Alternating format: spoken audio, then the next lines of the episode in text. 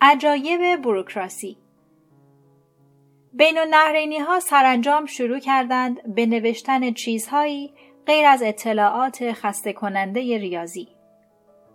بین سالهای 3000 و 2500 قبل از میلاد علائم بیشتری به سیستم سومری اضافه شد و به تدریج آن را به خط کاملی تبدیل کرد که ما امروز خط میخی می‌نامیم. در سال 2500 قبل از میلاد شاهان برای فرمان دادن، کاهنان برای ثبت نداهای غیبی و شهروندان دونپایه‌تر برای نوشتن نامه از خط میخی استفاده می‌کردند. تقریباً در همان دوران مصری‌ها خط کامل دیگری به وجود آوردند که هیروگلیف نامیده می‌شود. خطوط کامل دیگری هم در چین حدود سال 1200 قبل از میلاد و در آمریکای مرکزی حدود سالهای 1000 تا 500 قبل از میلاد به وجود آمد. از این مراکز اولیه خطوط کامل به همه جا اشاعه یافتند و صورت‌های مختلف و تازه‌ای به خود گرفتند و وظایف جدیدی را عهده‌دار شدند. مردم شروع کردند به نوشتن شعر، کتاب‌های تاریخ، داستان‌های عاشقانه، نمایشنامه، پیشگویی و کتاب آشپزی. اما مهمترین وظیفه خط همان ذخیره کردن اطلاعات ریاضی بود و این وظیفه همچنان امتیازی برای خط ناقص باقی ماند. کتاب مقدس عبری، ایلیاد یونانی، مهابهاراتای هندی و تیپیتیکای بودایی همه در ابتدا آثاری شفاهی بودند. همه اینها به صورت شفاهی از نسل‌های بسیار سینه به سینه منتقل می‌شدند و حتی اگر خط هرگز اختراع نمی‌شد به حیاتشان ادامه می‌دادند. اما ثبت‌های مالیاتی و امور پیچیده اداری همراه با خط ناقص متولد شدند و هر دو به شکل جدایی ناپذیری تا امروز همچون دو قلوهای به هم چسبیده سیامی با هم مرتبط بودند. اطلاعات رمزی در پایگاه داده‌ها و برگه‌های گسترده محاسباتی کامپیوتری را در نظر بگیرید. هرچه چیزهای بیشتری نوشته می‌شد و به ویژه بایگانی‌های اداری ابعاد عظیمتری به خود می‌گرفتند، مشکلات جدیدی هم به وجود می‌آمد. اطلاعات ذخیره شده در مغز یک فرد را به سادگی می‌توان بازیابی کرد. مغز من میلیاردها ذره اطلاعات را در خود ذخیره دارد. با این حال به سرعت و تقریباً بلا فاصله می توانم اسم پایتخت ایتالیا را به خاطر بیاورم و سپس فوراً به یاد بیاورم که در 11 سپتامبر 2001 چه کار می کردم و سپس مسیر میان خانه‌ام تا دانشگاه عبری اورشلیم را در ذهن بازسازی کنم. اینکه مغز من دقیقاً چطور این همه را انجام می دهد معماست، اما همه می دانیم که سیستم بازیابی مغز به طرز حیرت انگیزی کارایی دارد. البته به جز وقتی که می‌خواهید به یاد آورید که سوئیچ اتومبیل را کجا گذاشته‌اید. اما چطور می‌توانیم اطلاعات ذخیره شده در ریسمان‌های کیپو یا لوحه‌های گلی را پیدا و بازیابی کنیم؟ اگر فقط 10 یا 100 لوحه داشته باشیم، مشکل چندانی نخواهیم داشت. اما اگر همچون شاه زیمریلیم، حکمران ماری در شرق سوریه و یکی از شاهان معاصر حموربی هزاران لوح در مقابل داشته باشیم چه؟ یک لحظه تصور کنید که سال 1776 قبل از میلاد است. دو ساکن کشور ماری با هم بر سر مالکیت مزرعه گندم در نزاع هستند. یعقوب اصرار دارد که زمین را 30 سال قبل از عیسی خریده است. عیسی در جواب میگوید که در حقیقت او زمین را برای 30 سال به یعقوب اجاره داده بود و حالا که مدت اجاره سر آمده است قصد دارد آن را پس بگیرد. داد و فریاد می‌کنند و همدیگر را هول می‌دهند تا اینکه پی می‌برند اختلافشان را می‌توانند با مراجعه به بایگانی سلطنتی حل کنند که اسناد همه املاک را بایگانی کرده است. در مراجعه به بایگانی کارمندان آنها را به یکدیگر حواله می‌کنند.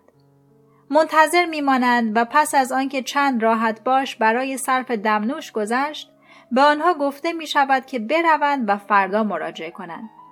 و عاقبت یک کارمند قرقرو از آنها می‌خواهد که همراهش بروند و به دنبال لوح مربوط بگردند.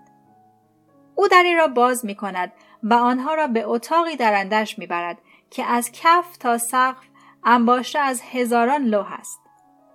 بنابراین جای تعجب ندارد که کارمند ترش‌رویی کند. حالا او چطور باید لوحی را پیدا کند که سند مزرعه مورد اختلاف است و 30 سال پیش نوشته شده؟ حتی اگر بتواند آن را پیدا کند، چطور باید پی ببرد که این لوح آخرین سند مربوط به آن مزرعه بوده است؟ و اگر هم پیدایش نکند، آیا این به این معنی خواهد بود که عیسی هرگز زمین را اجاره نداده یا نفروخته است؟ یا شاید لوح سند مربوط به آن زمین گم شده یا بر اثر نشت باران به درون اتاق بایگانی تخریب شده باشد. قطعاً فقط حک کردن یک سند روی لوح گلی تضمینی کافی برای پردازش مؤثر و دقیق و مناسب اطلاعات نیست. این کار مستلزم روش‌های سازماندهی مثل فهرست برداری، روش‌های تکثیر مثل دستگاه فتوکپی، روش‌های سریع و دقیق بازیابی اطلاعات مثل الگوریتم‌های کامپیوتری و همچنین بایگانی‌های دقیق اما بشاشی است که استفاده از همه این دستگاه‌ها را بلد باشند. در عمل معلوم شد که ابداع چنین روش‌هایی دشوارتر از اختراع خط است. نظام‌های نوشتاری متعددی مستقلاً در فرهنگ‌های گوناگون با فواصل مکانی و زمانی زیاد به وجود آمد. در هر دهه باستانشناسان چند خط فراموش شده را کشف می‌کنند. بعضی از اینها احتمالاً قدیمی‌تر از خراشه‌های سومری‌ها بر الواح گلی است، اما اکثر اینها اشیای غریب و نادر باقی می‌مانند، چون کسانی که آنها را ابداع کردند از ابداع روش‌های مؤثر فهرست برداری و بازیابی اطلاعات غافل ماندند. آنچه امپراتوری سومر و همچنین نظام فرعونی مصر و چین باستان و امپراتوری اینکا را متمایز می‌کند، این است که این فرهنگ‌ها روش‌های مؤثری برای بایگانی کردن، فهرست برداری و بازیابی اسناد مکتوب به وجود آوردند و همچنین مدارسی برای کاتب‌ها، منشی‌ها، بایگان‌ها و حسابدارها احداث کردند. یک مشق نگارش مربوط به مدرسه‌ای در بین‌النهرین باستان که باستانشناسان یافته‌اند، دیدی اجمالی از زندگی این محصلان در حدود 4000 سال پیش به ما می‌دهد. من داخل شدم و نشستم و معلمم لوحه مرا خواند. او گفت چیزی کم دارد و مرا چوب زد. یکی از مسئولان گفت چرا بدون اجازه من دهانت را باز کردی؟ و مرا چوب زد. ناظم گفت چرا بدون اجازه من از جا بلند شدی؟ و مرا چوب زد. دربان گفت چرا بدون اجازه من بیرون می روی؟ و مرا چوب زد. متصدی کوزه آبجو گفت چرا بدون اجازه من آبجو برداشتی؟ و مرا چوب زد. معلم سومری گفت چرا اکدی حرف زدی؟ و مرا چوب زد. معلمم گفت خطت خوب نیست و مرا چوب زد. کاتبان باستان نه تنها خواندن و نوشتن، بلکه استفاده از فهرست و لغتنامه و تقویم و فرم و جدول را نیز آموختند. آنها تکنیک‌های فهرست برداری و بازیابی و پردازش اطلاعات را با روشی بسیار متفاوت از مغز، مطالعه و ملکه ذهن می‌کردند. در مغز تمام اطلاعات به گونه آزادانه تداعی می‌کنند. وقتی من به همراه همسرم قرارداد وام مسکن برای خانه جدیدمان را امضا می‌کنم، اولین محل زندگی مشترکمان برایم تداعی می‌شود که مرا به یاد ماه عسلمان در نیو اورلینز می‌اندازد و از آنجا تمساح‌ها را به خاطر می‌آورم و به دنبال آن به یاد اژدهاها می‌افتم که مرا به یاد حلقه نیبلون می‌اندازند و ناگهان بدون اینکه متوجه باشم در برابر تحویلدار بانک دارم موسیقی قطعی از این اپرا را زمزمه می کنم. در دستگاه اداری همه چیز باید جدا از هم قرار داشته باشد. برای وام‌های مسکن یک کشوی معین وجود دارد. کشوی دیگر مخصوص اسناد ازدواج است. دیگری به ثبت مالیات ها اختصاص دارد و چهارمی مخصوص شکایت نامه هاست. در غیر این صورت چطور می توان چیزی را پیدا کرد؟ چیزهایی که به بیش از یک کشو اختصاص دارد مثل اپرای واگنر واقعاً مکافاتند. باید آن را در کشوی موسیقی بگذارم یا تئاتر، یا اینکه اصلاً باید یک مقوله جدید برایش تعریف کنم. به این ترتیب آدم مرتب در حال اضافه کردن و کم کردن و دوباره مرتب کردن کشوهاست. آدم‌هایی که چنین سیستم‌های کشویی دارند برای اینکه از کار نیفتند و بتوانند همچنان عمل کنند، باید طوری باز تنظیم شوند که دیگر نه مثل انسان‌ها بلکه مثل کارمندها یا حسابدارها فکر کنند. همانطور که همه از عهد باستان تا الان می‌دانند، کارمندان و حسابداران به شیوهی خلاف انسان‌ها فکر می‌کنند. ساختار فکری آنها مثل قفسه بایگانی است. این تقصیر آنها نیست. اگر به این شکل فکر نکنند، کشوهایشان در هم و بر هم می‌شود و دیگر قادر نیستند خدماتی را که دولت یا شرکت یا سازمانشان به عهدهشان گذاشته است به درستی انجام دهند. مهمترین تأثیر خط در تاریخ بشر این است که به تدریج روش فکر کردن و نگرش انسانها به دنیا را تغییر داده است. تداعی آزاد و تفکر کلنگر جای خود را به جزنگری و بوروکراسی داده است. زبان اعداد. با گذشت قرنها روش‌های خشک و مقرراتی پردازش اطلاعات بیش از پیش با شیوه طبیعی تفکر انسان تفاوت پیدا کرد و حتی از اهمیت بیشتری برخوردار شد. قبل از قرن نهم میلادی گامی تعیین کننده برداشته شد و آن ابداع یک خط ناقص جدید بود که می توانست اطلاعات ریاضی را با کارایی بی‌نظیری ذخیره و پردازش کند. این خط ناقص شامل 10 علامت معرف اعداد 0 تا 9 بود.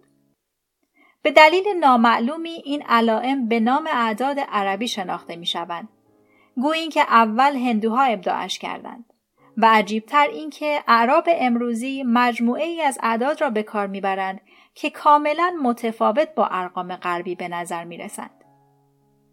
اما اعراب این افتخار را از آن خود ساختند. زیرا وقتی که هند را فتح کردند با این سیستم آشنا شدند. به فوایدش پی بردند. اصلاحش کردند و بعد در سراسر خاورمیانه و سپس اروپا رواجش دادند. وقتی بعدها چند علامت دیگر به اعداد عربی اضافه شد، مثل علامت جمع و تفریق و ضرب، پایه‌های علم ریاضی مدرن گذاشته شد.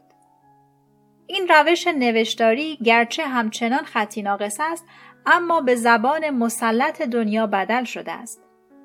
تقریباً تمام دولت‌ها و شرکت‌ها و سازمان‌ها و مؤسسات خواه به زبان عربی صحبت کنند یا هندی یا انگلیسی یا نروژی، از خط ریاضی برای ثبت و پردازش اطلاعات استفاده می‌کنند.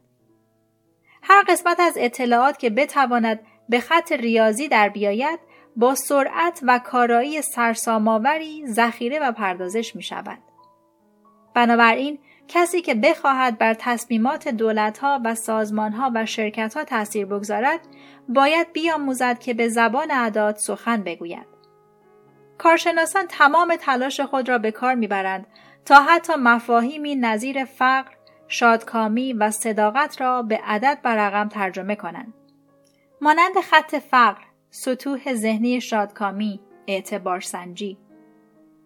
تمام عرصه‌های دانش مثل فیزیک و مهندسی تقریباً تمام رابطه خود را با زبان گفتاری انسانی از دست داده‌اند و فقط با خط ریاضی حفظ می‌شوند. اخیراً خط ریاضی باعث ظهور یک سیستم نوشتاری باز هم انقلابی‌تر شد که یک خط کامپیوتری است و فقط شامل 2 علامت است، 0 و 1.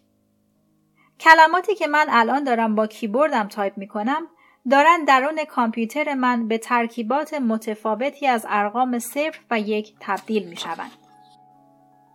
نوشتن در ابتدا در خدمت آگاهی انسان بود، اما بیش از پیش دارد به ارباب او بدل می شود. کامپیوتر نمی تواند درک کند که انسان خردمند چطور صحبت می کند، احساس می کند و خیال بافی می کند. پس ما به انسان خردمند صحبت کردن و احساس کردن و خیال بافی کردن با زبان ارقام را می‌آموزیم که برای کامپیوتر قابل فهم هستند. و این پایان ماجرا نیست. عرصه هوش مصنوعی در جستجوی خلق نوع جدیدی از هوش است که فقط مبتنی بر خط دوتایی کامپیوتری است. فیلم‌های علمی تخیلی نظیر میتریکس و ترمیناتور دورانی را به تصویر می‌کشند که این خط دوتایی خود را از یوغ بشر رها می‌کند.